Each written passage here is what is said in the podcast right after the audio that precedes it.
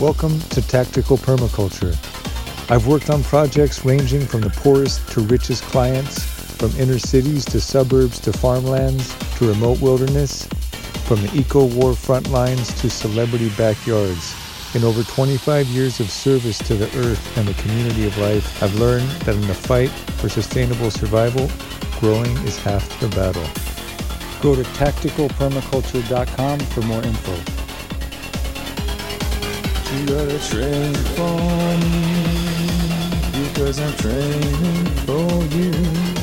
We got a love, love, and revolution to do. You better train for me. I'll be training for you. Episode 34 In the Water Garden of Eden Don't You Know I'll Always Be True? Originally published September 21st, 2022.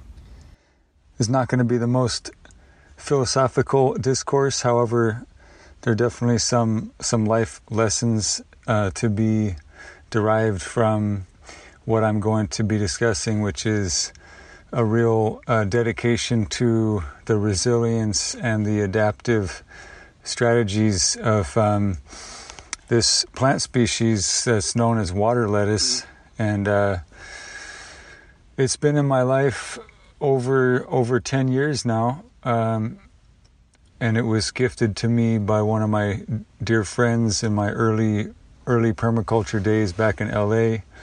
He was doing a a backyard scale aquaponics operation, and he had gone to a, a pond store, uh, aquatic store, and um, just kind of went on a shopping spree and and got a lot of water plants and was learning about them. And I hadn't had any real exposure. It had only been sort of book knowledge and fantasy really but he was the one who actually put together a kit and then he ended up um, finishing school and leaving town. So he he donated it all to me at this new project that I had.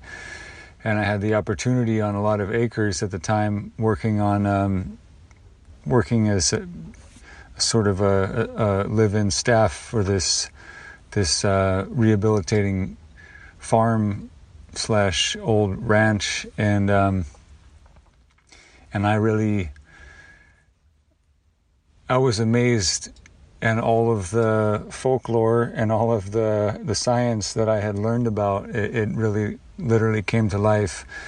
He came, he showed up one day with um, like a, a I don't know what is it like a 20 gallon Rubbermaid bin of um, some maybe a a few inches or or half a foot of water in the bottom just to keep everything alive. And then it was this amalgamation of duckweed, azolla, water lettuce, water hyacinth, maybe some parrot's feather and whatever else just gets clumped in at the pond store when you go and you try to get one of anything, you're gonna, gonna, gonna end up getting a bunch of uh, a bunch of uh, stowaways, which is which I find to be great and and a real value add.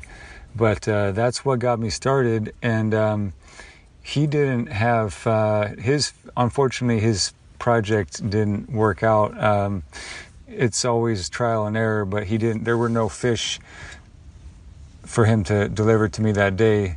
Um, but I went ahead and and started off with goldfish, and over the years I've had minnows and mosquito fish, and um, always wanted to to next level up to edible, more well more more palatable fish like catfish, but they're more um, have more needs, and so it's pretty much for me been all over all these years just a a process of of maintaining, um, adding, not usually subtracting, but sometimes happily adding things. Like I've been able to grow bog plants like taro, and I've made.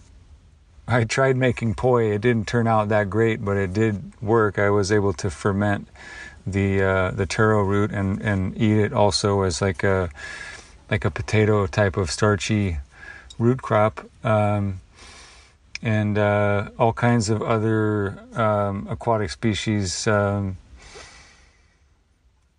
right now I'm I'm been feasting on the King Kong water spinach, which is which I've wanted to have for a long time. I've had uh, water chestnuts and um,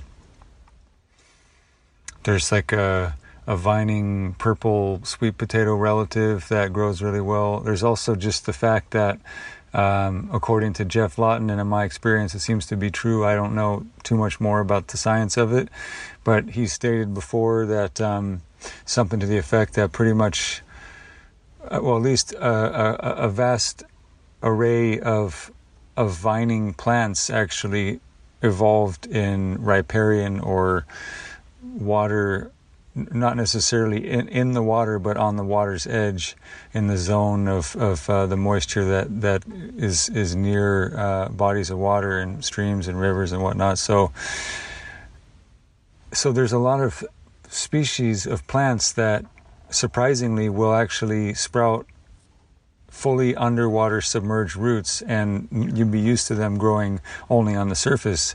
Either either they they can partially drape into the water, be growing on land, and then one of their vines goes into the water, and then all of a sudden you see from one of the nodes there's there's roots growing into the water. You know, um, there's a, there's so much fun to be had um, learning about and exploring that. But uh, but at the end of the day. Um, yeah, well, my, my bucket list, my wish list of the more exotic um, aquaculture assemblage is is always um,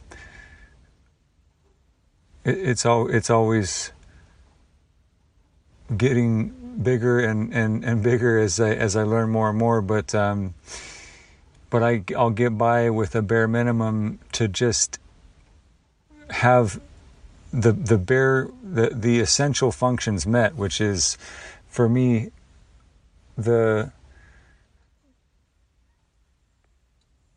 without the extravagant edible and other functional crops to have a, a, more a more more full featured and more rich and complex ecosystem aquatic ecosystem it's interesting to think about what you can get away with as the bare minimum and um, and it changes in every environment because there's frost kill and there's freezing and some things will survive under the under an inch of ice or a quarter inch of ice and make it through the winter. Something, you know, sometimes it gets too hot, the oxygen all goes and everything dies.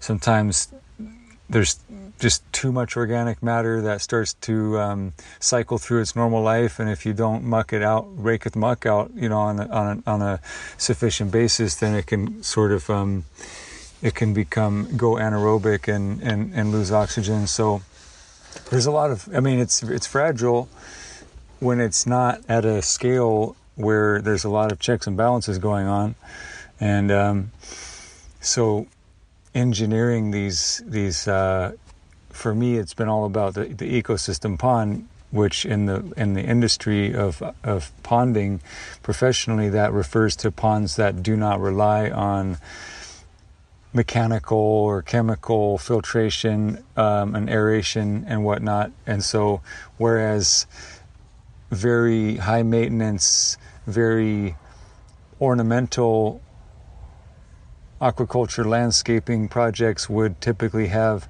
a desire to have a a sparsely covered surface of the water so that you could see see into it that it would be relatively clear crystal clear and then there would be very oxygen hungry species in there that would require a lot of filtration a lot of oxygenation. And um, and if you're suspending that that environment without it actually being a, a, a real stream or a real river or a natural habitat or natural um, a natural pond, then there's all that prosthesis that goes into it. And I've worked on those projects, and I have, yeah, I've I've, I've um, not been attracted to that, and I'm not. I've wanted to prove to myself that it's possible to find the right balance and to fine tune it so that you could keep fish alive, you could keep plants alive, and you could grow aqua, aqua, uh, aquatic food crops that are exponentially more productive and, and, and in many ways more resilient. Um, and have and, and really focus on a survival gardening, survival permaculture strategy um, that uh, my my quintessential saying is is uh, in addition to watering your garden, why not also garden your water? And so, as much as I can ever afford to have water storage, that is my irrigation water. Um, but if I can afford the loss to evaporation, then I'm always going to prefer to be storing as much water as possible in a living aquatic system where I can grow my own food out of it, often with better results and and often um, to protect the crops from to give them islands, little chinampa islands. That's a, system that I've been using and working with on a lot of different scales for many years. Island gardening, if you will, um, rooted in uh, ancestral farming techniques of uh, of, of Mexico, and um, really it was the it was the, the layout of of the original um, the original indigenous city that modern Mexico City is built on, and uh, there's still some remnants of it living today, and there's rehabilitation projects going on with that. But as you learn in the permaculture design course, that system of um, of island gardening is proven to be the most productive human engineered um, horticultural method in the history of the planet above terracing, above um, all other forms uh, that are known known to, uh, to, to to science and the people who study this stuff across the world. And I would definitely concur with that, having decided that that was the way I want to go. I want to I, I want to re- flip the script and reverse the ratio so that the value add of having either floating or or sort of islands that are actually built up from the bottom of a, a, a lake or a pond um, or even a, a, basin, a container. I've done I've done everything except for uh, like the scale of a lake, which is what the original chinampas were built into. But if you just go online and you search the word chinampa, C H I N a M P A if I'm thinking, if I'm spelling correctly, but it spells how it sounds. Chin Ampa.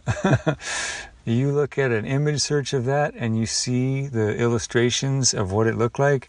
It, it's like Venice. It's like a food forest out of out of Venice because people are are, are canoeing, and instead of sidewalks and streets, they've got a grid pattern of development where they're living on a plot of land that is actually on a grid of islands, and those are all interconnected by these uh, this grid pattern of uh, of lanes of waterway, and literally in that pattern, they're able to hygienically offer their human waste products right off the side of their plot of land into the uh, the aquatic system and have it and have it be a net benefit that's non non polluting and there's so much diversity of life that it it all just naturally consumes it as it would the you know the waste products of all the life um, in an aquatic system in general. There's so many cleaners and purifiers and cyclers and decomposers and such an elaborate food chain when you allow it to grow and it's and it really gets to flourish. So I mean, a far cry from that, from those um, uh, grand roots of the system. I got a hold of that, and I never wanted to turn back. And um, I've I've experienced the efficiencies, and now, you know, I mean the the the, the the project that I came from, which I refer to often, which was like I I do feel like that was the that was literally like mythically like the Garden of Eden because of the climate and the fertility and the work that had been done to build it out. It was an established food forest, and I was tending to it and enhancing it and and enriching it with my mojo, and what I brought to it was the aquaculture that was missing, and uh, it was there were there were shall we say um, not conflicts of interest, but just lack of cohesion and divergence of life paths, so that what could have been a lot of of, of mutually um, bankrolled financing to to establish a very elaborate, very permanent or uh, aquaculture system, um, systems of systems within systems of aquaculture across a broad sca- uh, broad landscape. Um, it just wasn't meant to be there. But what I did have the opportunity to do there was probably the largest scale system that I had ever done, and um, it was uh, it was not my favorite material to work with, but it was a budgetary issue of, and also just a an issue of of, of it being a land lease and and not wanting to sink a lot of capital into a project that we don't own. So next best thing was the scale of a 16 foot diameter, probably four foot tall, above ground pool um, that had a very a, a very uh, it was it was tore up. We had to get the professional sealant and we put uh, hardware cloth underneath it to prevent rodent activity underneath, just going and tearing it up. And it did still leak a little bit, but that was actually great because it allowed us to drip irrigate all around it.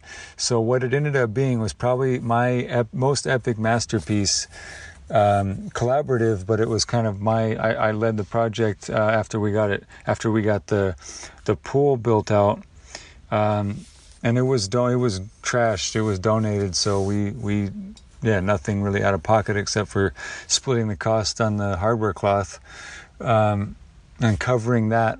So leveling beneath it. Um, laying down the hardware cloth, stapling it down with landscape staples, and then laying a bunch of old tarp um, and other materials down to prevent uh, puncturing from the, the hardware cloth and, and other elements beneath that. And uh, yeah, and built it up, and then it held water well enough um, between a tiny bit of leakage and evaporation. It was like once a week for an hour we would we would have to run a hose in there and we would connect a a uh, chloramine and chlorine carbon filter module uh, an inline module to make sure it didn't kill the fish and everything that was in there but basically what what started out as a as just barely filtered water and a couple of feet um, a couple of feet of that water in that in that in that system we went and got i don't know 25 goldfish and there were maybe an inch long each. They were considered feeder fish the, the, the cheapest you can get from a pet store and then uh, my friend he got a he got donated a bucket of duckweed and I went to my favorite pond store and I got some uh, Azolla and uh, I, I, went to an Asian market and got and got taro roots. Um, and uh, what else?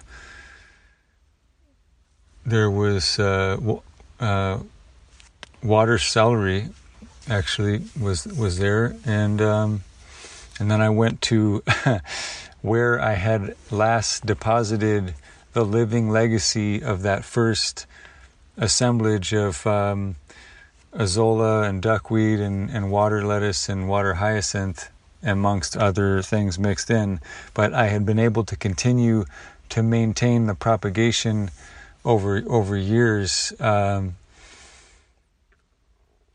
and donating them and passing them around to friends. And even if I had to leave town, I would make sure that at some, that at least if like if you take one bucket out of a whole pond and you and you gift it away to somebody who will maintain it on a larger scale, then then you'll always have something to, to come back to and re- restart from. So luckily I had a friend who had who had maintained a system after what I gave them, and so started out as maybe you know as much as you could probably only fit maximum maximum like on top of each other like a dozen each of water hyacinth and water lettuce because they're each you know about the size of your hand and um, when they're fully grown and um,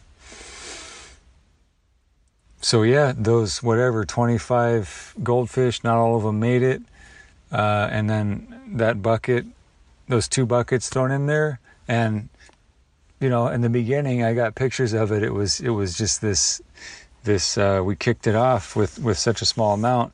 And then um, I, I uh, was scavenging around the, the, the sort of um, detritus from years of cycles of people renting, leasing the land and farming there and just all kinds of old stuff. So I was able to was able to MacGyver together a solar battery backup system, and I had I had a couple of small pond pumps. So we even had flow forms that are these beautiful designs that that basically rebuild a natural structure of water and kind of synthesize or or recreate um, what would be a there's there's a whole science to it if you look into f- flow forms and there's there's really uh, it, it, can get very esoteric but also is very I would say sound science. Um, and uh, creating vortexing is another is another aspect of that. But um, essentially it was my first experience of getting to integrate a flow form.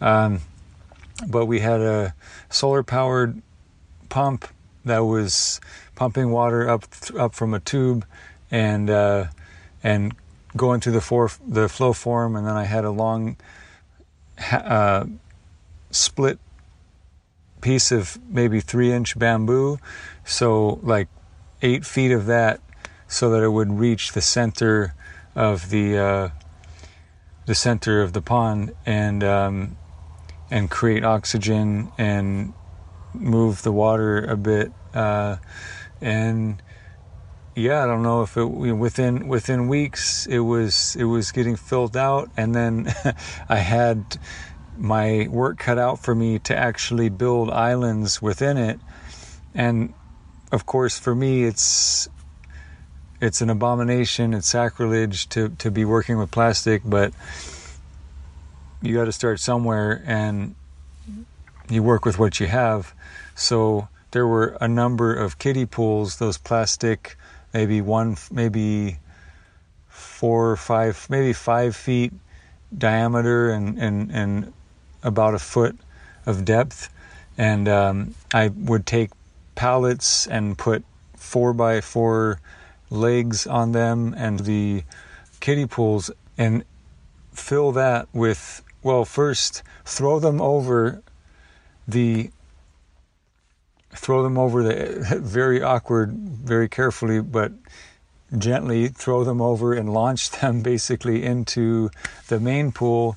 If you can imagine these wood platforms with these smaller pools attached to the top with screws and um, and washers, and so that they wouldn't just break off or, or float away, and they would stay in place enough once they got water in them, they would be weighted down, and then I could literally drive a wheelbarrow up to the side and toss shovels full of of soil into the kiddie pools from over the top of that that four foot above ground pool and fill them up and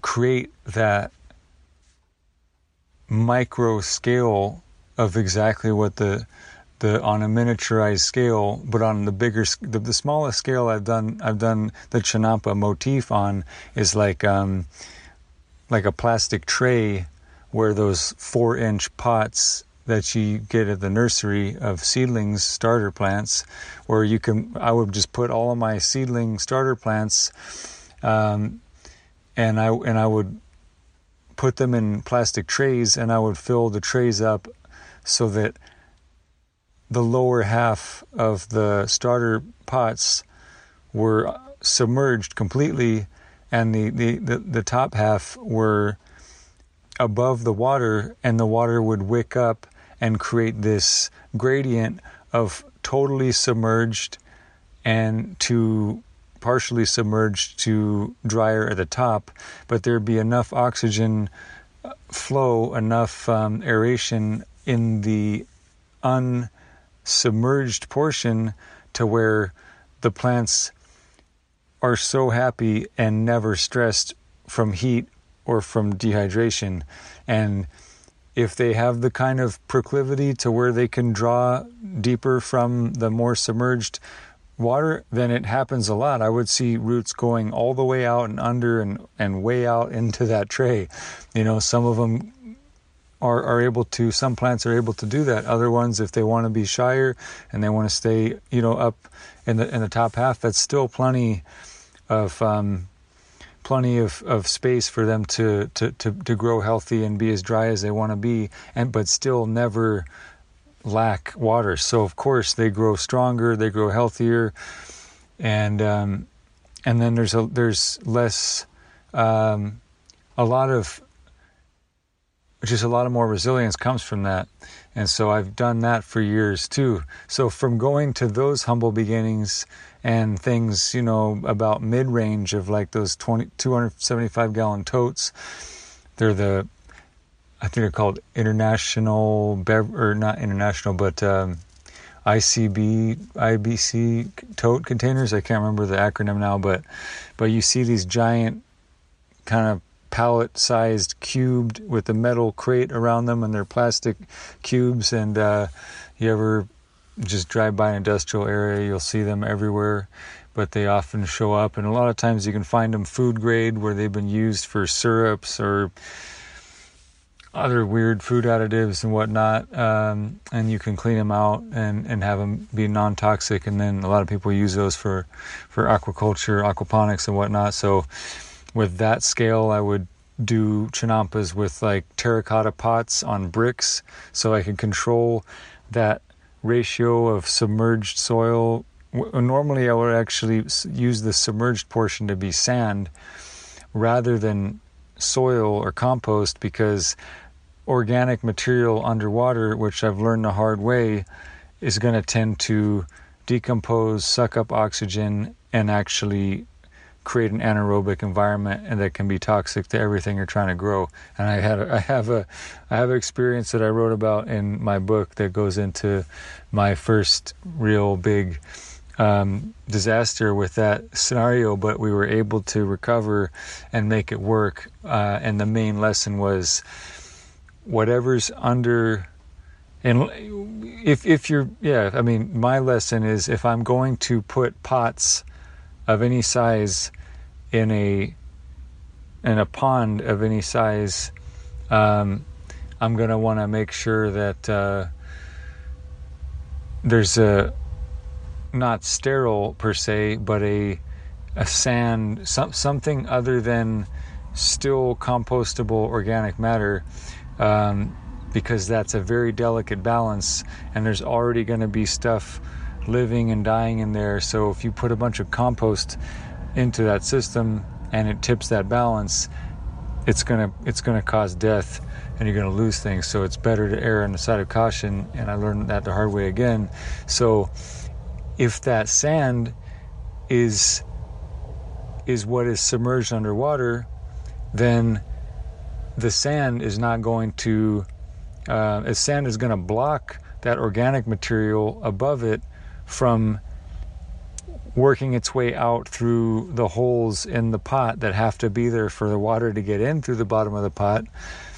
So that barrier prevents that material from from uh, from working its way out, and it keeps it. It's not going to prevent it from having any impact whatsoever. But it's it, but that was my lesson is significantly. Some people wouldn't would just put put plants in pots with um, with with little uh, volcanic rocks or, or or just pure sand and just let the nutrient value of the water do all that work. And so you know there's lots of things to look into and research and experiment with. Um, I'm happy with where with where I'm at uh, with this. But uh, but yeah, so this the biggest scale of that 16 foot diameter pool, I put in what looks like if you've ever seen a permaculture design that has a what's called a mandala keyhole garden where essentially a lot of what permaculture design teaches is just the sacred geometry is is scientifically understood as just very ergonomic and very elegant mathematical geometrical um, design patterns that exist for beauty and functionality in nature, but in terms of the ergonomics of designing for a human scale, you know, it's often said two foot pathways or pathways you're comfortable with a wheelbarrow, and then beds that are four feet wide so that you can double do double reach, basically reach the center from either side of it, and um, and without having to walk through it and therefore compacting the soil and crushing those delicate airways and all of that so-called um, flocculation that you want to occur that happens when you don't compact the soil when it gets very it gets very aerated and by all of the activity of the the, the critters working underground. So there's a lot of these sort of rules of thumb and design principles that are really all about understanding the human scale and and moving away from the machine scale and the the robot scale, you know, and all that. And so the most you may have heard of the herb spiral, but there's a quintessential design feature in herb spiral. I've built I've built a number of them, and um, uh, it's the most charming and endearing sort of hallmark of permaculture design. And um, basically the, the, the if you took a strip of flat land and let's say it was a uh, you know a foot to a foot and a half wide strip that was let's say 20 30 feet long um, you would you would only have um, you would only have you would have a you'd have a certain number of linear feet of growing space. But it turns out magically through the gifts of, um, of, of geometry, if you coil those the same amount of linear feet around a conical um, mound, then you actually end up with more unique opportunities to grow more diverse um, crops. And because there's different attributes of the more thirsty versus the less thirsty, and the sun loving versus the shade loving, and all an overall synergy synergy of effects that happen when you and you also economize space. So within the same amount of within within with without taking up those 30 linear feet or 30 square linear feet on the landscape because you have stacked it vertically you now have as much productivity, if not more, in number in a number of ways, um, in a smaller footprint area. So it's very interesting how how all that works. And I'm not I'm not that much of a left brain person, and I may stand corrected on some, some of the exact figures, so I'm not trying to get too technical about it. But you can look at the specifications and you can study it for yourself but uh, it's a beautiful experience to to behold, and it's just one of those quintessential things that teaches like, yeah, these natural patterns that you see at all scales, galaxies, the way water drains, um, seashells, Fibonacci numbers, all these um, these natural patterns. Um, you can list infinite infinite instances. Um, so from that as one quintessential example, the idea of the keyhole garden is that if you have a, let's say you have a, um, a square backyard, and if you wanted to ma- create an ergonomic, maximized product, max, maximized productive capacity within that area,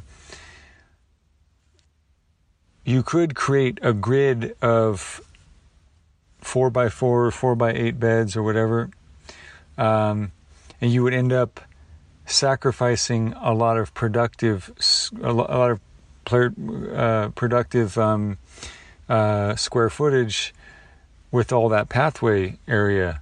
But if you create a keyhole garden, which sort of looks like um, like a four-leaf clover, but with uh, typically, let's see, it'd be, it'd be uh, six, it would, yeah, around six sort of distinct slices, whether they're like um, pie slices or, or, or circles or more ovoid shapes. But basically, if you have one pathway in, and then in the center it widens into a circle, then you would be able to operate in, reach into all of these different panels um, from the center and also access it from from the outer perimeter.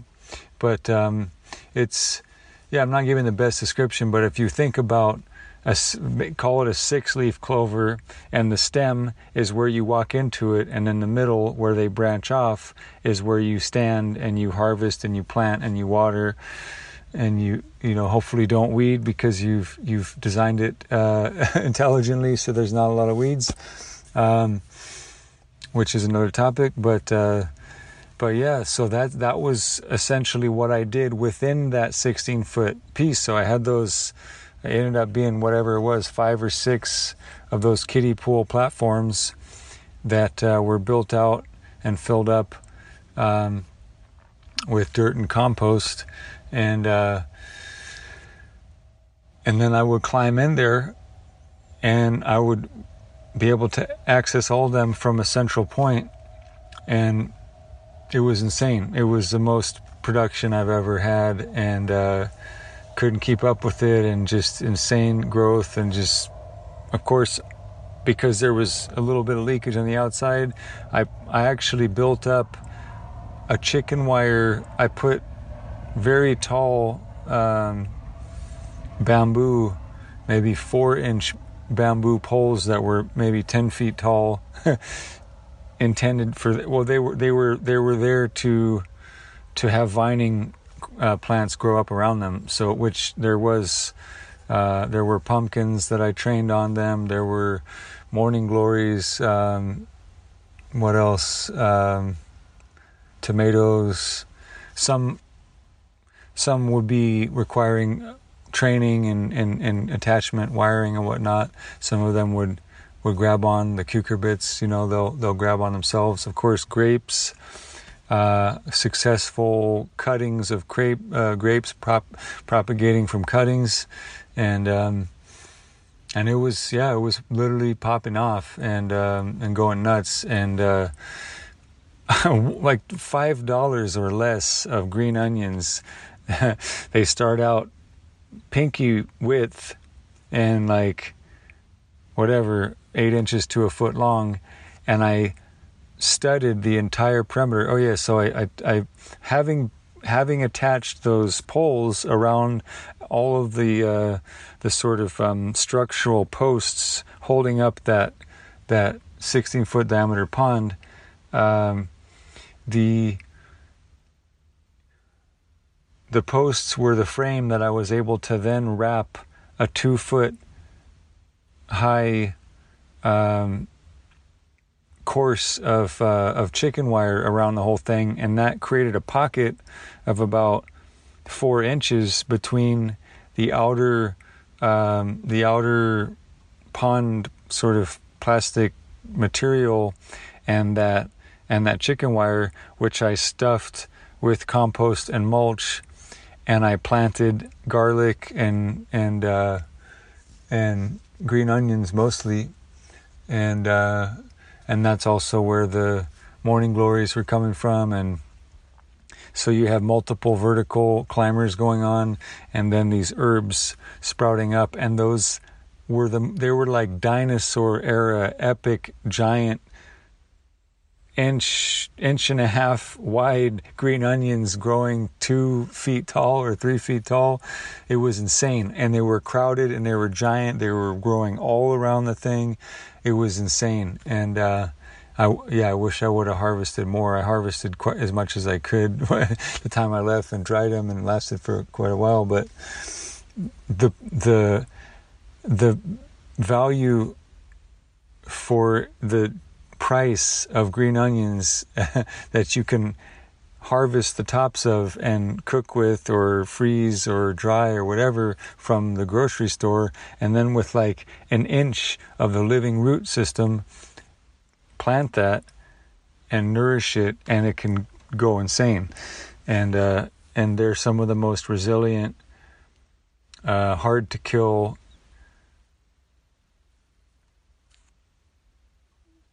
species that, that you can start with. So I always recommend that for people starting out so that they don't feel like they have a brown thumb and everything dies.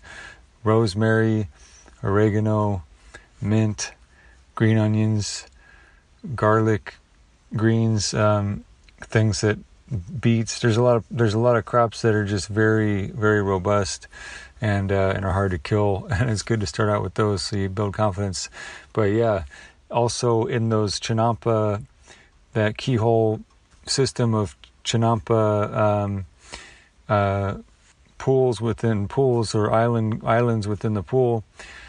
That was my first experience of growing taro. So I had like a a grocery bag filled with taro roots that I got from that Asian market, and I just plugged them into to those uh, to those islands, and um, and they took off like crazy. They multiplied. They were sending out runners. It was insane, and I got multiple harvests, and that was some of the best feelings I've ever had. Um, understanding that that cycle and knowing how just really feeling that potential of of of starting a system of food production that outruns you to the point where you're going to have to be starting to feed really think about how you're going to start getting livestock to feed and feed the neighbors and you know that's that dynamic that um, ratio that that I live for to experience and um, that was the most um, invigorating of, of all time. That was the peak of my prowess so far in my career. And still, it was just like a Doc Brown, Marty McFly tabletop scale model of the real big picture, which is which is something we had the epic, idyllic, Edenic site to be doing that on, but we did not own it, and I did not own it, and there was. I wouldn't. I don't want to call it a falling out, but I want to call it a, a dissolution of interests, to where I'm. I feel so blessed, even though there were some some ugly moments. I feel so blessed that things shook out the way they did, even though it was painful to say goodbye to all that work. Um, you know, it's just the, the, the, life of a nomadic sharecropper until you can save up and, and own your own land. You will always be, you know, on a waiting for the rug pull, you know, and, and, and trying not to get too attached. But for me, having learned that lesson so many times, I do know that what you need to do is have an attitude of just experimenting and learning and compounding the lessons so that eventually, eventually, eventually, when you do finally get your own land, um, as tentative as that is given our relationship with the state, but relatively speaking, to be a landowner and certainly to do the due diligence to own land where everything you want to do in permaculture doesn't even require a permit which is essentially after the research that I had done on the due diligence of the property I'm at now, everything I want to do is just bundled in the rural, self sufficient, rugged, productive zoning lifestyle that's permitted without having to apply for permits. You would have to be doing something, you know, at a very industrial scale to even have to worry about that. But for homesteading aquaculture, homesteading horticulture, um, it's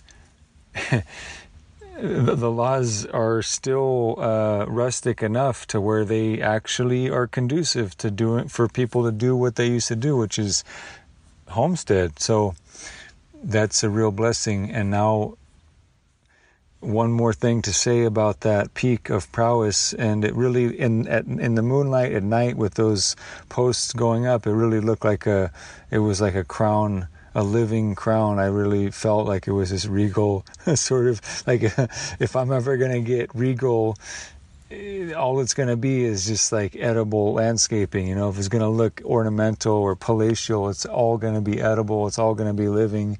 You know, I, I, could do without the plastic, but that was pretty much the uh, yeah the most epic integration of all the.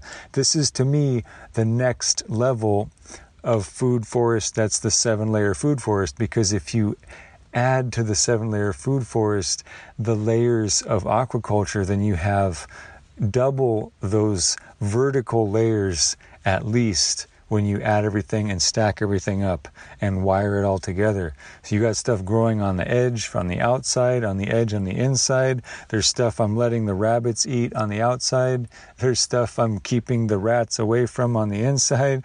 Uh, amaranth is growing up the size, you know, ten, eight eight feet tall, looking like trees. And uh, yeah, it was just what an adventure. I would I would do my little sacred dance ritual and circumambulate, dance around in, circles around the thing, and this pathway that I built, and then um, and then yeah, we could overflow it out of valves into terraces downslope from the thing.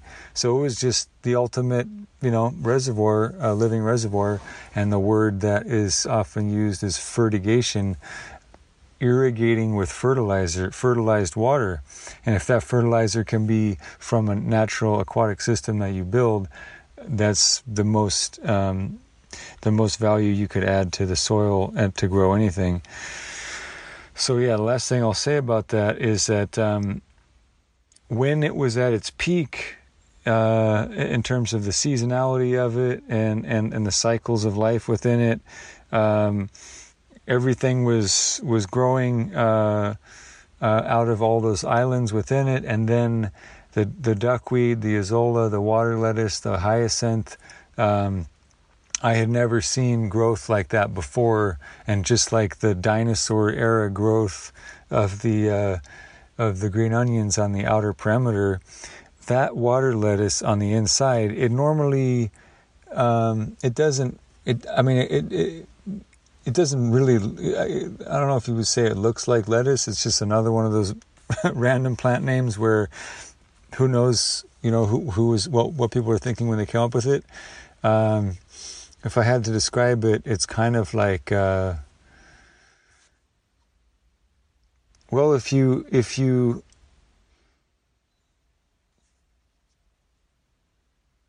if you hold your hand up like you're holding a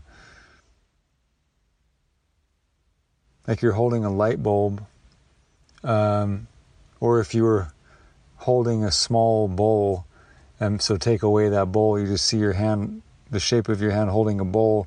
That's kind of the structure of the leaves. They grow, they grow up and out at an angle, and they're typically one to four inches tall, and four would be on the tallest end that I had seen before. But this time, not only are we talking between the between the uh, between mainly the, the water lettuce and the water hyacinth, which is the, which are the bigger ones, like the size of your hand.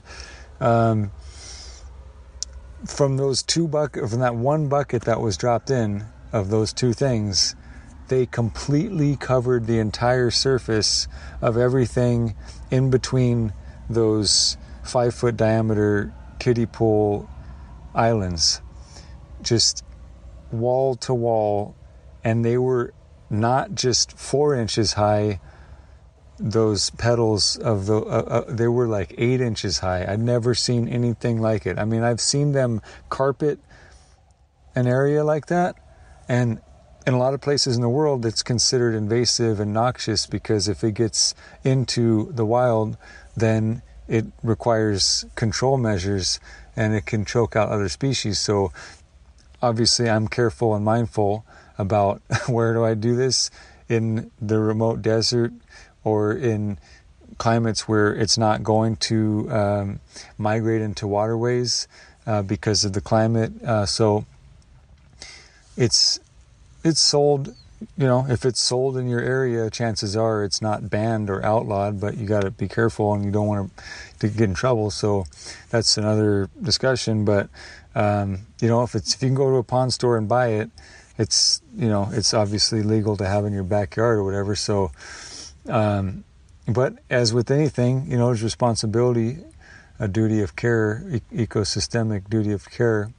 Um, but if I wanted to carpet the surface to moderate the temperature of the water and to help block mosquitoes. And and every time you see a little crack in it I see now those one inch long um, goldfish being like several inches long and just tons of them every time I every time I see an opening between the water lettuce or I or I take out some water lettuce to feed worms in a worm compost, which is like, I mean, if you have, they're considered one of the most fast growing productive plants in the world, in addition to duckweed and azolla, which are tiny, but will do the same thing. If they don't have any competition, they'll carpet the whole thing. They're just, they're just the size of a, of a pinhead.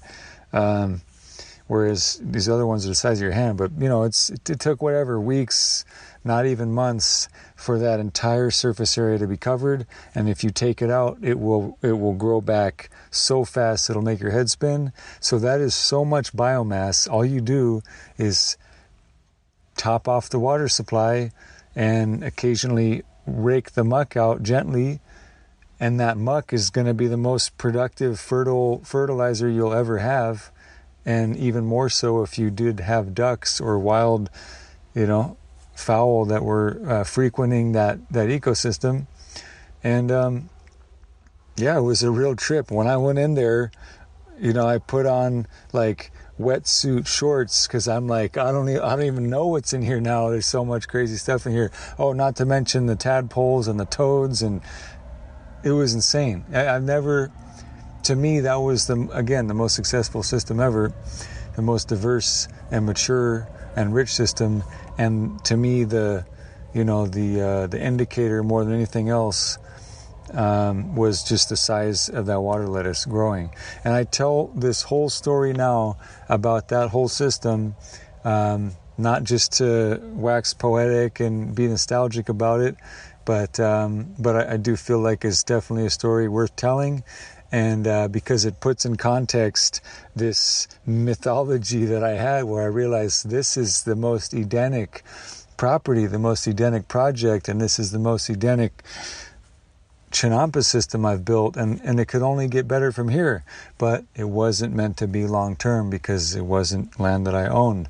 So, given my budgetary constraints and my my um, prerogative to not cash out all of my crypto bags all at once, I decided to very humbly relocate to a very arid region. So I really did feel like this is the experience of being in some way, not by a person, but by circumstance, kicked out of the Garden of Eden and forced out into the barren desert to sort of create my own mana to survive in this mythic uh, sort of um, uh, test by the gods. You know, it's funny because in the permaculture designer's manual, very very early in the manual, Bill Mollison talks about what he calls religions of resignation, citing desertification and the over uh, grazing and and um, and deforestation of the Fertile Crescent that led to the uh, ecological catastrophe that forced people into worshiping sky gods and pounding the sand and lamenting at the loss of the lush uh, tropical or subtropical sort of abundance they had. Of course, there's climate change as a factor, a big factor in the change of the Neolithic Revolution, so called, and um, that's all of course, worth worth noting, and I'm not quoting him exactly, but it is very important to understand that the authoritarian tendencies and patriarchal cultures that became very aggressive towards women, animals, and the earth, that a lot of that frustration comes from that archetypal mythical story of being kicked out of Eden. And it was sort of a combination of climate change factors that were out of any human control, but also a factor factors of uh, of abusing the land with practices that weren't sustainable. So thousands of years later, you end up in a situation where you don't remember really what it was like. It's just a far distant memory of a, of a more lush time, and then you build a mythology around the, the cursing that happened, the the the blaming somebody, blaming women. I mean, there's a lot of things to deconstruct about religions of resignation. And I remember when I was taking feminist anthropology courses at University of Oregon, there was a study cited about how somebody actually, an anthropologist, went out and said, I want to take a survey of the cosmologies and origin stories of as many cultures I can find, and I want to make a ecologically deterministic um, argument, thesis, and see if I'm right, or whether it was an emergent property or whether it was the original thesis. I don't remember. But what was what was distilled was this almost perfect correlation between uh, goddess worshiping, feminine honoring cultures living in hospitable and lush and still moist and ecologically um, naturally productive intact wild ecosystems that that's where the goddess was still preserved in the in the in the mythology the cosmology the origin stories of the cultures. So they worship the the the, the fertile mother goddess versus the cultures that had lost that way whether through climate change or just nomadically arriving somewhere that had become more arid. This isn't perfect. I mean, this isn't every culture. I can think of a few um, desert and and arid uh, foraging groups that are certainly not patriarchal and that still have their love of, of Gaia and, and that are are not lamenting being kicked out of Eden, but her study was interesting in that it did show that uh, a lot of the roots of patriarchy come from people who were somehow displaced to where they lost that connection. And we have uh, yeah a lot of very we have a lot of very violent very angry men operating under the name of religions that go back in time to this splitting away from from fertile ecosystems into less fertile ecosystems to where there's more conflict over resources, there's more scarcity, and there's more reasons for owning women in their minds and their logic, owning animals, fighting for territory, and the entire warrior cult that emerges throughout the the uh, the process of domestication and civilization until where we're at now, which is again it's all rooted in that.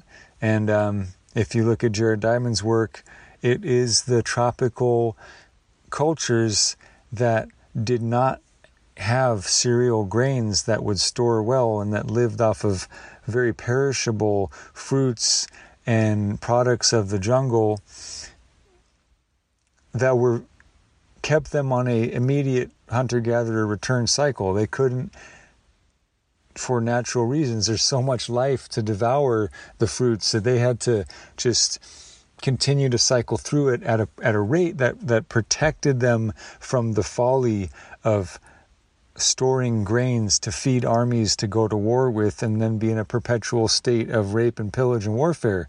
That was the fate of the agrarian tribes that were able to figure out how to uh, manipulate the genes of those major uh, grain crops and then build armies and and conquer the whole world from that from that uh, that ecological and and climatological and agricultural shift. Something to look into if you're interested.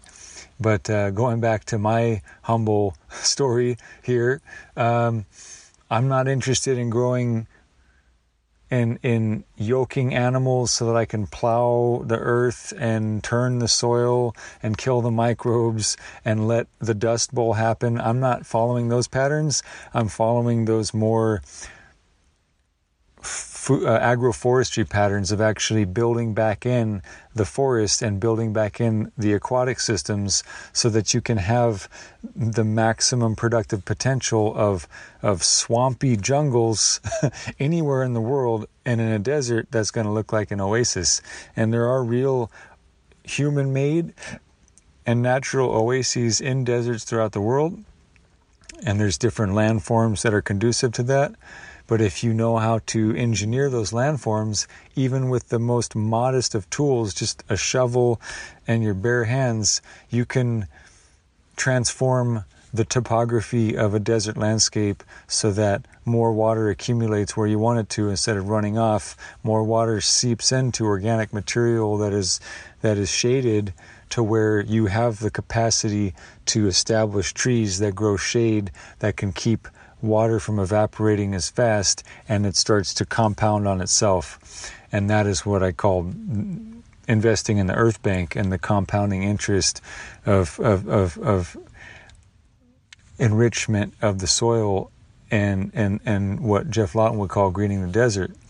So, so I'm fresh off of all of that glory and then whatever it was back in uh, March of last year is when I got my own first prop- piece of property and literally took a bucket, you know, a few buckets and some cuttings from that whole system as my sort of um, severance package to try to reboot everything here and it was it was way harsher than I even imagined. I mean, I'm I mean, I almost died. Everything practically died, and uh, I did have seeds. I was able to keep a few things going and do sprouting and you know in jars and whatnot. Um, and then after have after being beaten down since then, you know, I was able since last fall. I was able to to to grow fish and grow trees and grow soil and uh, grow herbs and plants or um, herbs and, and greens and uh, and shrubs and um, all very very micro scale. And uh, a lot of stuff has just been hammered by the the desiccating winds and the sandstorms and the heat and the record heat and the heat waves and everything. But I've dialed it in enough to where I've kept everything alive. And what I'm going to come full circle with now, uh, getting to a bit of an end here, is this lessons from the water lettuce on learning how to lay low. You know, literally, I I learned from the water lettuce the lesson in life of the necessity to know when and how to to lay low to survive extreme harsh conditions, and it helped me spiritually, psychologically.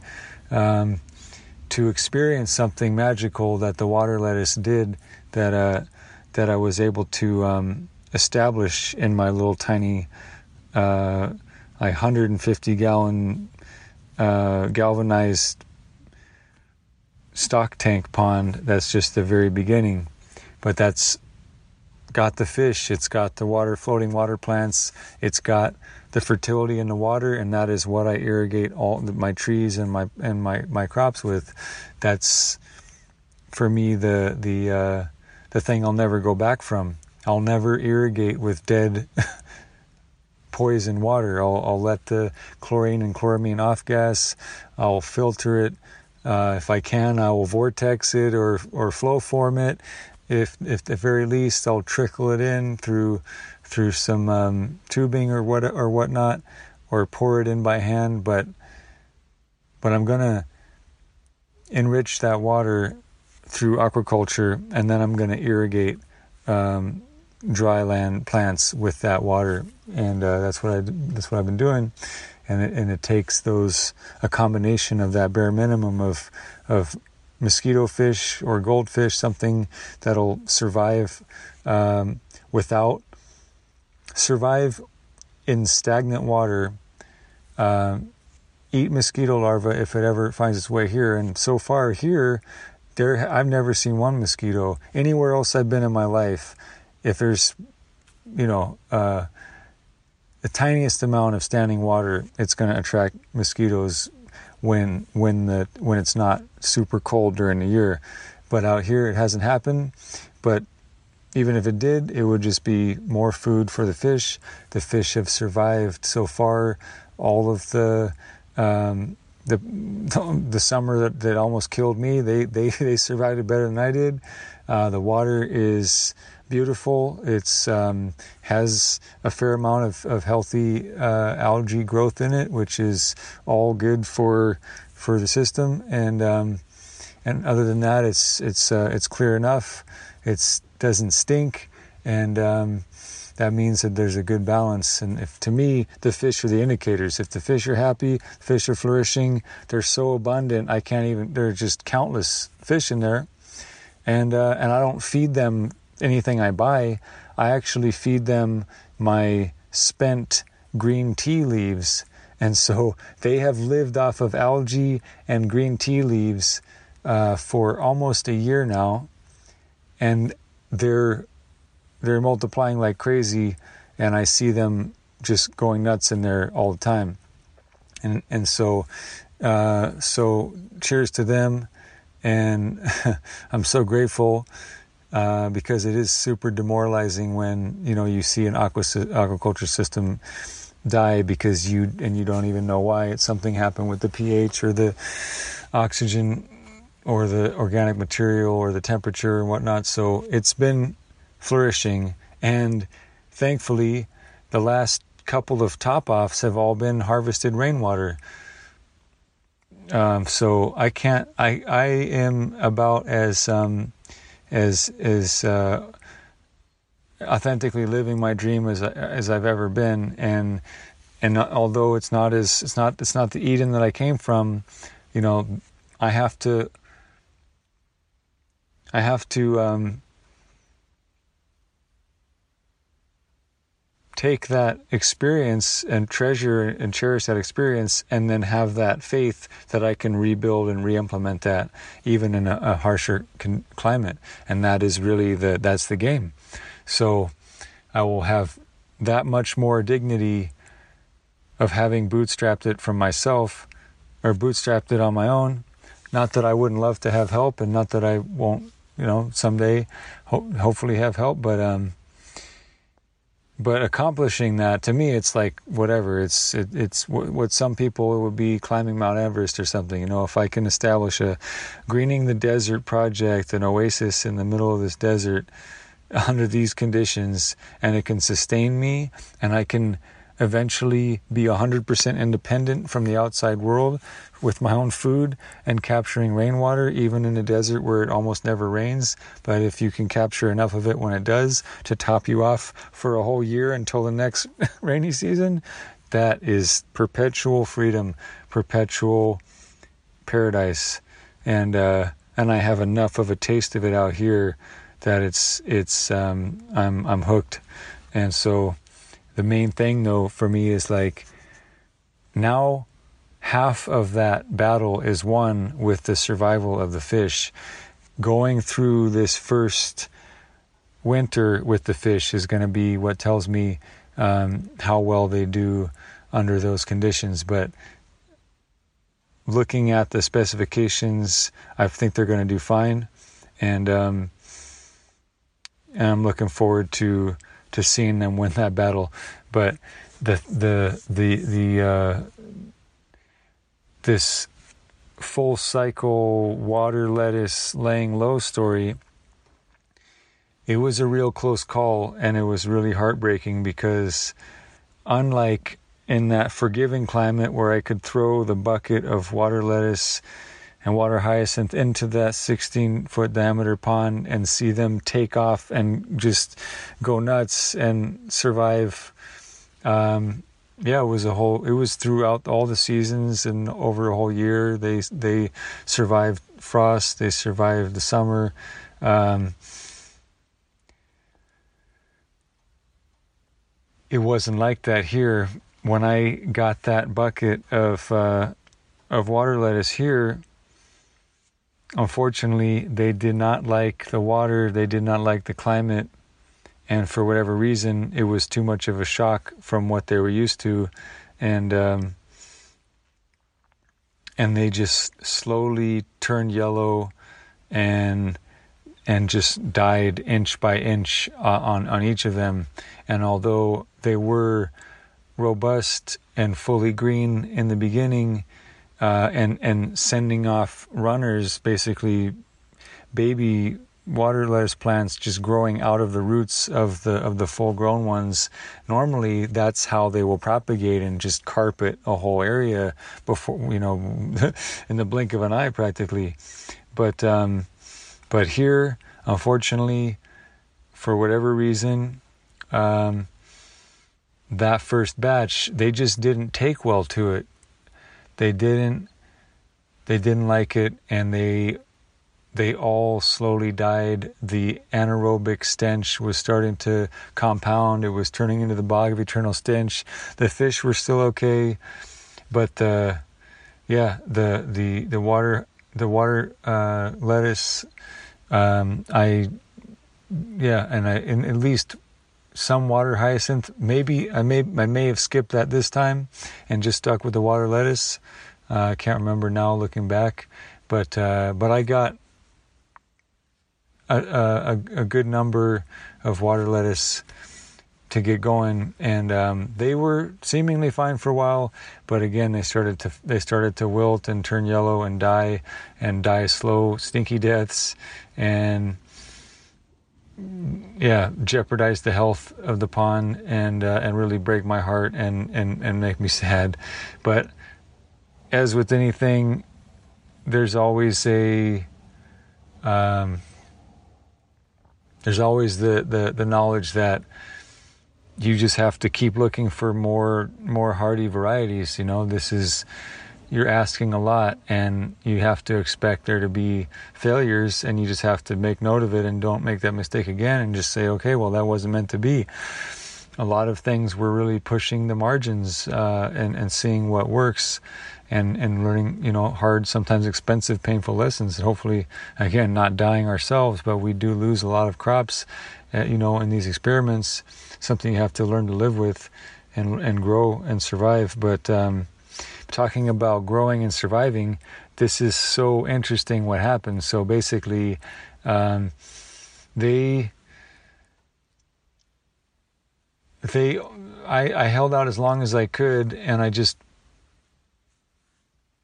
tried shading, tried not shading, etc., etc. There wasn't much I could do, and at a certain point, I decided this is I'm just going to have to um, put them out of their misery. They're they're really looking miserable. They're really just being eaten alive um, as they're just decaying alive, and it's I, I, and I never seen anything.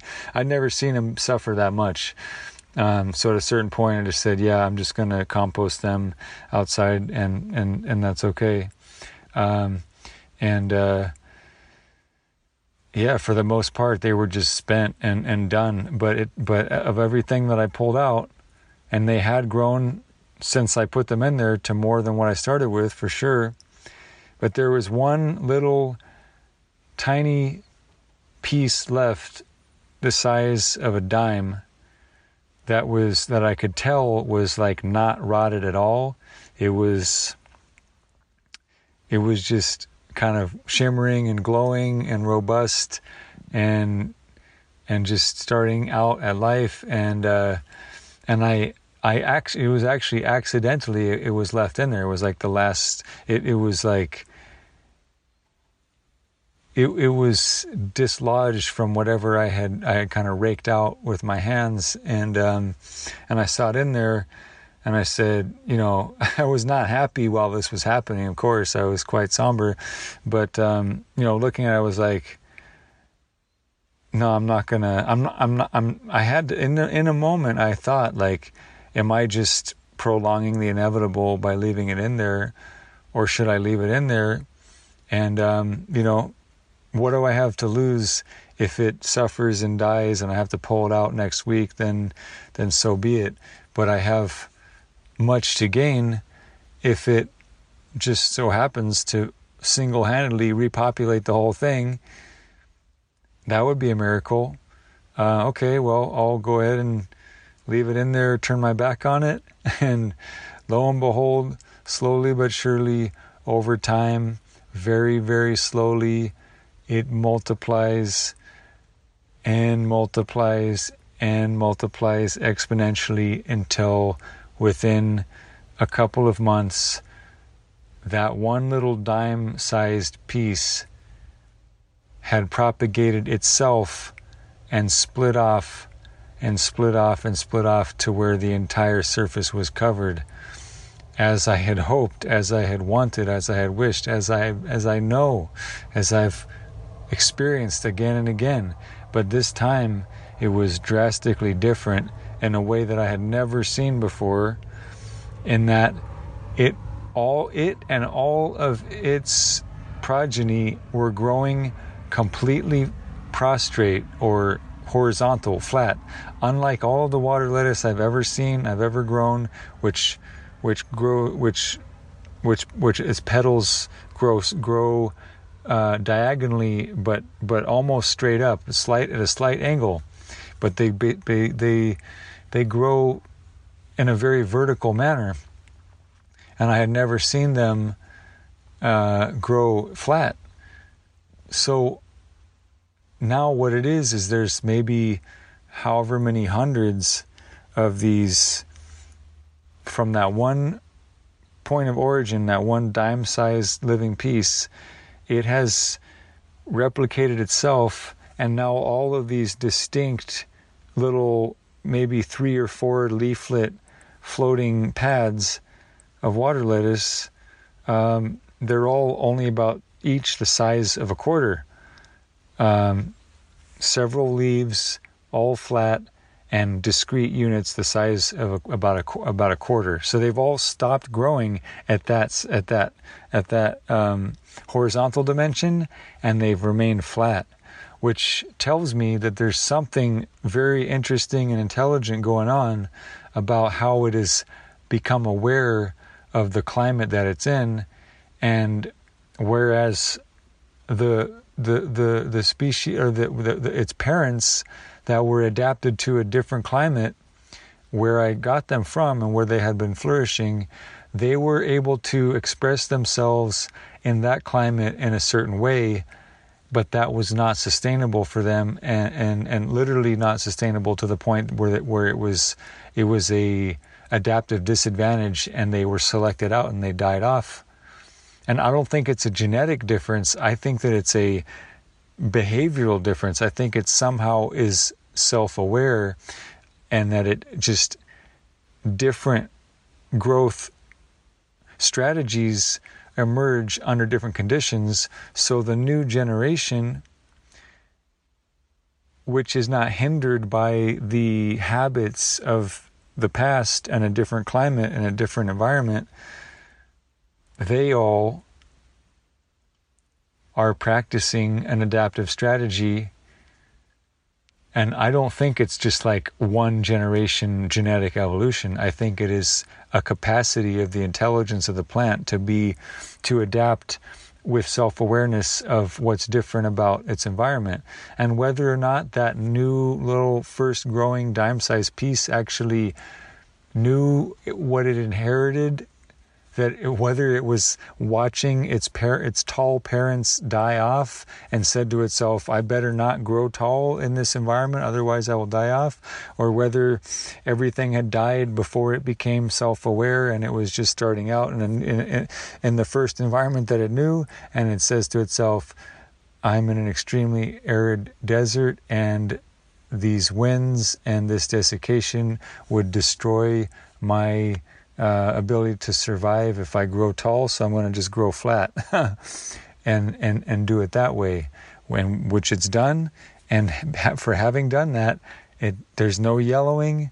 It survived the entire and it flourished through the entire scorching, lethal summer and it is still flourishing, and I still can't keep up with it, and I have to uh, ceremonially sacrifice its overgrowth into composting to feed the, the to feed the plants in the dryland uh, systems that I'm I'm irrigating the water with, and so for me that is a um, just a, a million sort of Mr. Miyagi, uh, Splinter, the mutant ninja turtle master, teacher, guru. You know this this um, parable of the uh, of the adaptive low lying water lettuce.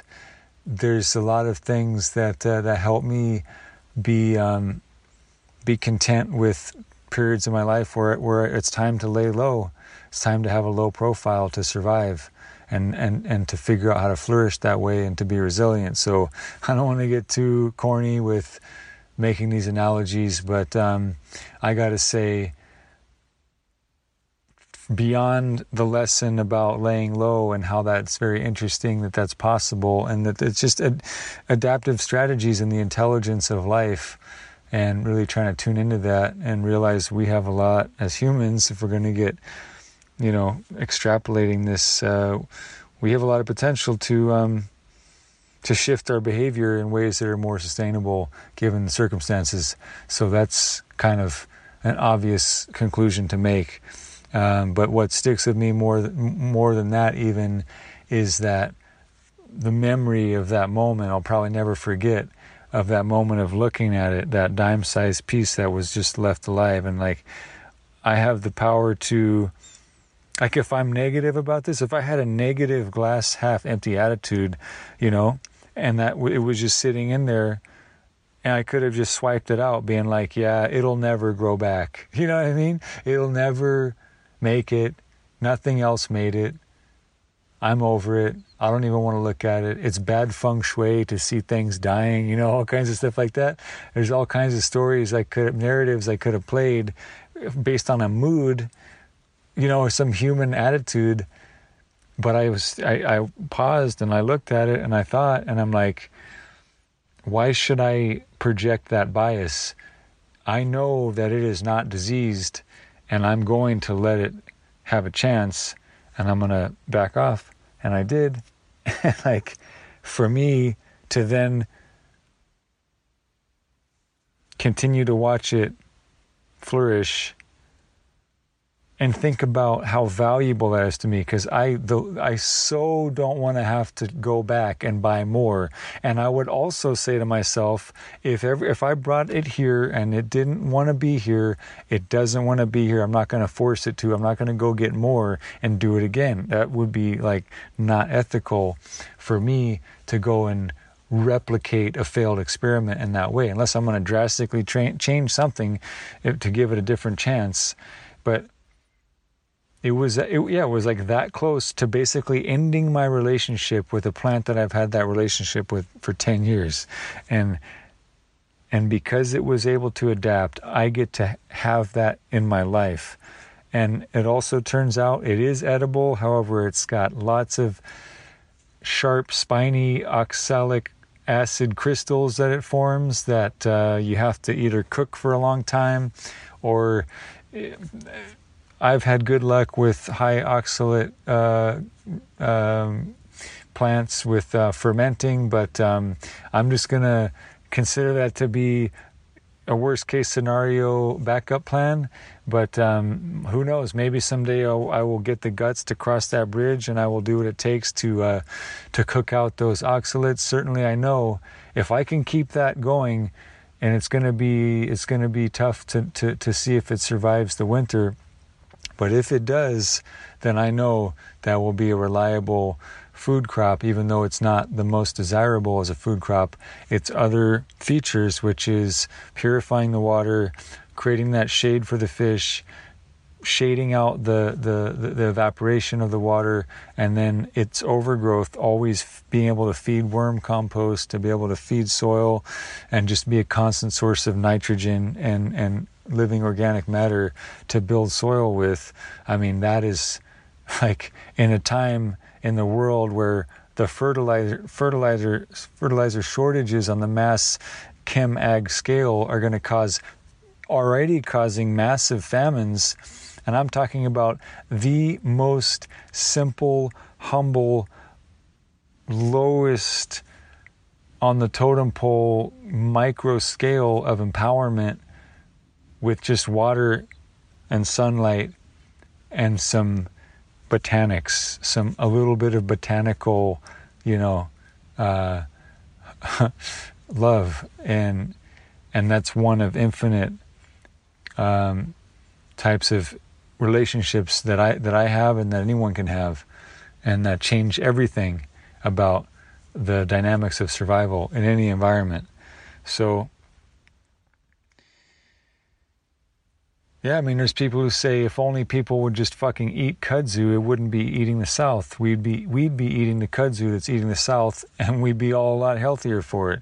There's a million examples where we are not valuing the marginal, from insects to invasive species. All the blackberries I grew up with in the Northwest, man, I didn't let hardly any of them go to waste. I probably still stained from blackberries all over my face from being a kid and still got scars from being tore up by those thorns.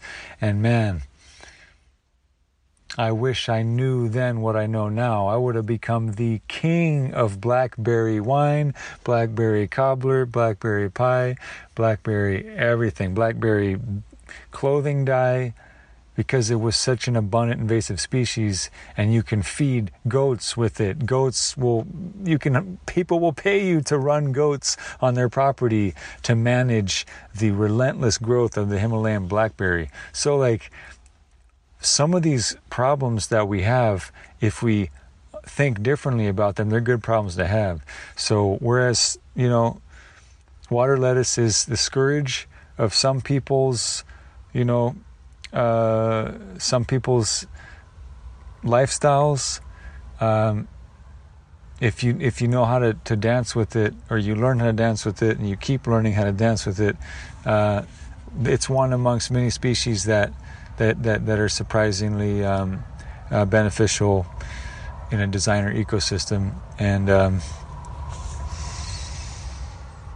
I will say yeah that's that that kind of brings to a close that whole sentiment that whole cycle of learning learning from laying low and, and keeping that positive mental attitude about not underestimating the power of even the smallest shred of resilient life to to retain and maintain its health and to bounce back and surprise you. Maybe that is like something you can you can borrow borrow the will of the of the the resilient survivalist water lettuce when you need to. I certainly will. Um, but yeah, a grand finale for this episode would be to talk about what it now has become the most um, pro- one of the most beautiful um, artistic uh, design features of my career in permaculture, which is from all the epic things I've done for clients, for all the epic jobs I've done with huge budgets, working on crew, working with crews and all that stuff. I mean, insane, absurd, high-end projects all over the West Side and LA County and Malibu and Beverly Hills and Pacific Palisades and all of that stuff. Um, I, I, would I would say on par with all of that. Very fancy, very high dollar stuff. Not necessarily exceeding it in aesthetic prowess or or designer prowess, but something that to me is like on par. Um, and it be, happens to be the again a very humble and very simple, uh, very simple sort of um, piece of uh, of an art feature. So what I had what I had, uh, the problem I had to solve, a good problem to have with the voracious growth of the water lettuce now. Now that it is covering the entire surface, by the time it began fully covering the entire surface of the pond, what did that mean? That meant that meant that reaching into the pond um, with my with my uh, my asparagus my my old asparagus canned asparagus can with the, with the lid off that I used to use my hand every day to um, to dunk in the water and and uh, watch out for the fish. There's so many I end up catching fish by hand with this little um, with this little can, but I I, I I I sort of squeezed the edge of the can together to give that sort of um, uh, spout kind of effect like you would get from a watering can. So there's a bit of a point to it, and so I will dunk that under, get a get a can full.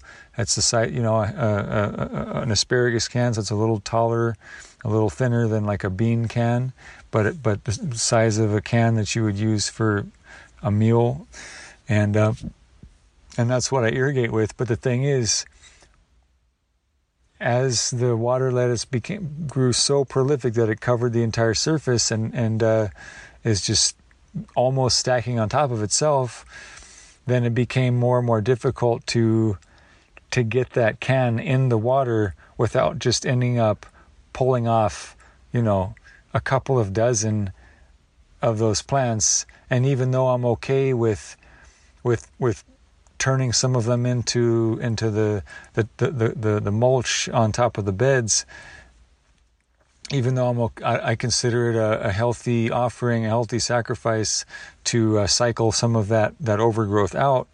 Um, obviously, the ants like to feast on it. So, um, the uh, but the process of it just getting all over the can and all over my hand, it just becomes a chore to deal with.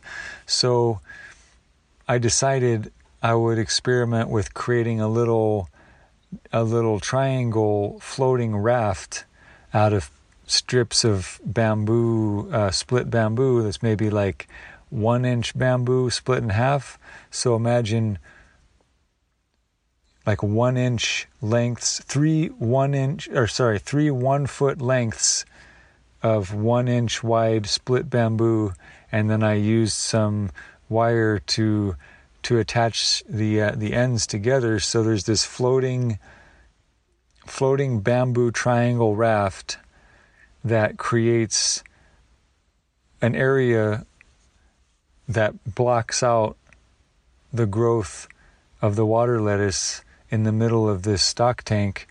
And not only does that give the fish the opportunity to come up to the surface and they don't seem stressed, they seem very happy, they seem very relaxed, if I can dare say, judging their personalities and whatnot. But um, but they just seem very very frisky and very very robust. And um, certainly, I've not seen one dead one this whole time, which is a, which is that is astounding because normally I see a lot of floaters in the first batch, but no, none of them, none of them died once they got in there. So they are seriously hardcore um, and loving life, and uh, throughout all throughout all of this this uh, all of this uh, extreme all these extreme conditions. Um, but because I know they like that access to the surface, and I and I saw them get sort of closed in, even even though they weren't dying off, and it wasn't like they were. It was limiting their survivability. Obviously, if they whatever if they were coming up to to get bits of oxygen, they could work their way through the cracks of the plants. But what I want to give them an easier time.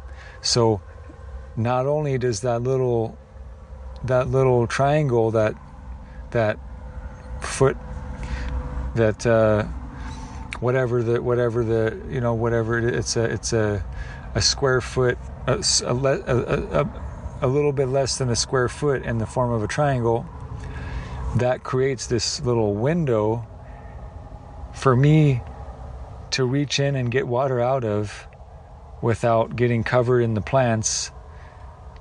And it gives the fish a place to have their free access to the surface unobstructed and it is the perfect compromise the perfect balance and just this pink floyd album cover living art piece where i'm like reaching through this portal into another world through this bamboo triangle surrounded by this carpet of floating water plants and in that triangle is always this this wild mosh pit dance floor of of of thriving fish. And then when I when I go in there with the can literally every single time I dunk it there's at least one fish that gets in there. So it forces me to be slow and mindful and and be aware that I let them get gently poured out and try to keep them from getting in there. But to me that is like the meditation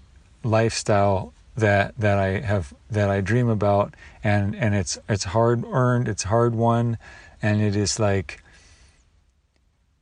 it, it's a it's a level of meticulousness like a tea ceremony like something very mindful and it's like it's interesting when an ecological lifestyle a permaculture lifestyle necessitates gentle meticulous postures and mindfulness where the, the, the yoga of positioning myself to hold the position to do that. And all this the sacredness in a ceremony for me um, auxiliary to the science and ethics of permaculture but the spiritual dimension that it the spiritual yield and the emergent property of the spiritual balance and the spiritual value of living by permaculture science and ethics um, you can call it whatever you want, name it whatever you want.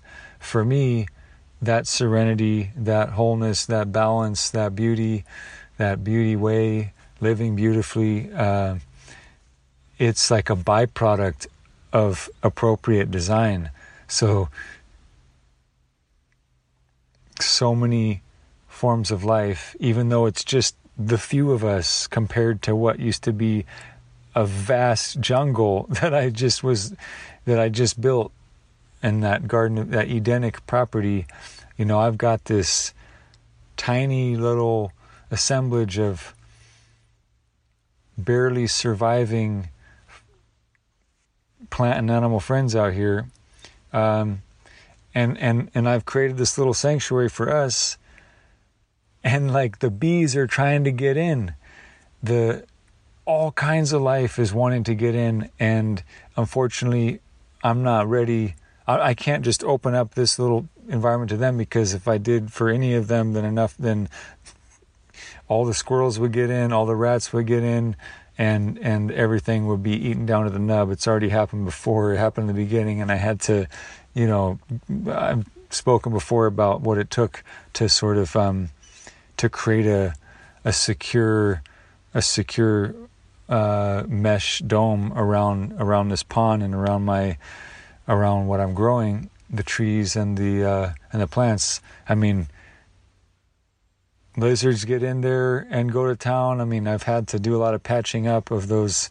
you know, do a lot of while I'm doing cybersecurity and cyberspace and you know all that, it's like I'm actually I shut the computer off and I'm doing real world security and real world patching and updating the actual um, perimeter security perimeter of my garden. So as above, so below. But I yeah I I just feel like uh, the simplest, most humble things can can can really be profound. And um, yeah, you wouldn't think that those elements by themselves would be so magical, but you put them together and you have something straight out of the labyrinth or something, just something very majestic and and beautiful and like and and uh, and full of spirit, full of uh, full of the, the, the science and ethics designed well lead to these these experience of enchantment that are ineffable and that to be honest I don't need to attribute it to any named deity. I can just revel in it and feel the calming effects of it and the enrichment of it and the pride in it and know this is like the, the humblest of of designs that I'm that I'm living in amongst all the epic stuff I've done before, but it means the most because it was suffered for the most. And to just have that reward of cherishing what survives under extreme conditions it really it just puts everything into perspective. And um, and it is this magical sigil it is this magical altar symbol of what what can scale out from here. So i get chills thinking about having the means to take this party out and extend it into the in, into the landscape to where I'm going to change the climate in the direction of hydrating the landscape and providing permanent aquatic resources to the wildlife and nursing them back at whatever scale I can afford to a state of um, of Edenic abundance, as they were used to in times in the climatological history of the Earth, where they were in a lot of the climates that are now barren, they were once un, they were once under the ocean. They were once under lakes. They were, were once once um, uh, filled with ponds, and so and with with year round lakes and streams and springs. So that's the name of the game. Um, working with hydrology in a way that that that that, may, that keeps surface water uh, uh, throughout the year, even if it's the tiniest bit. So Man, not to mention the carpet of bees that were flourishing in those Chinampa islands.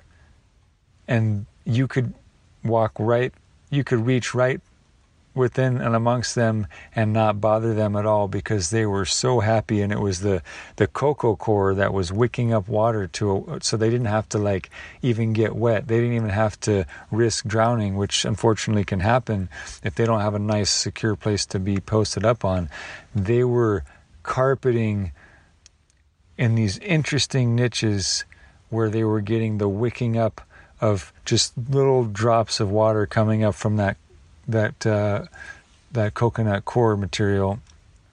So it breaks my heart that I have to exclude the bees at this time that I have so far, but it's going to be a breakthrough. the next crypto bull run is going to um, is going to, to be what what allows this party to extend out into the landscape where I can afford to I mean, right now it's already bursting at the seams, trying to escape and blow up out into the landscape. All I need to do is push myself to liquidate crypto holdings to to to purchase more resilient um, ponding materials and tankage that I can leave open and just have the means to continue to import the water as necessary to keep everything topped off in between rain cycles and capturing the rain. But it will be worth it to put in that capital to sustain that party for the wildlife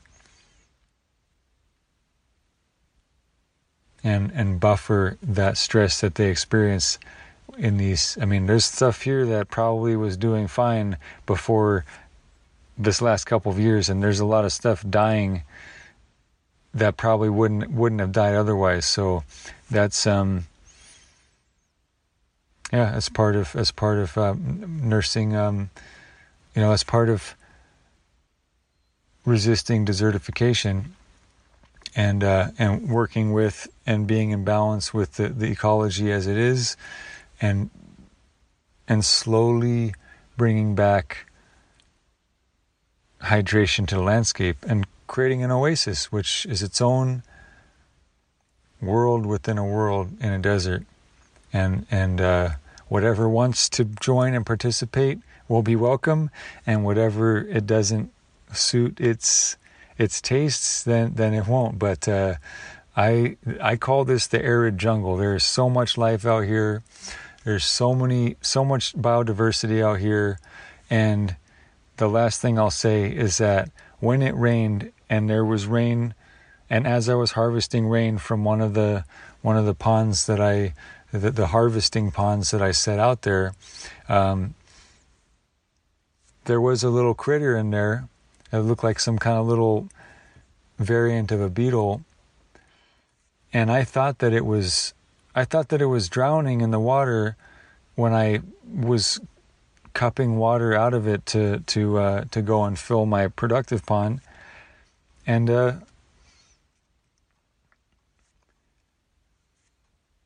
it was like zipping around so fast, faster than I've ever seen any insects of its type move around on the surface, and I didn't notice it. I didn't think it would be there, so when I I was getting water out, and then uh, I didn't bump it or anything, but it, it you know, it, it, was it, it felt the ripples of my hand being in the water, and it just started zipping around and zigzagging around. It was so fast, and I was like, I almost jumped back. It was a tiny thing the size of a thumbnail, but I watched it. I'm like, there is no way, like an amphibious insect found its way from God knows where to this little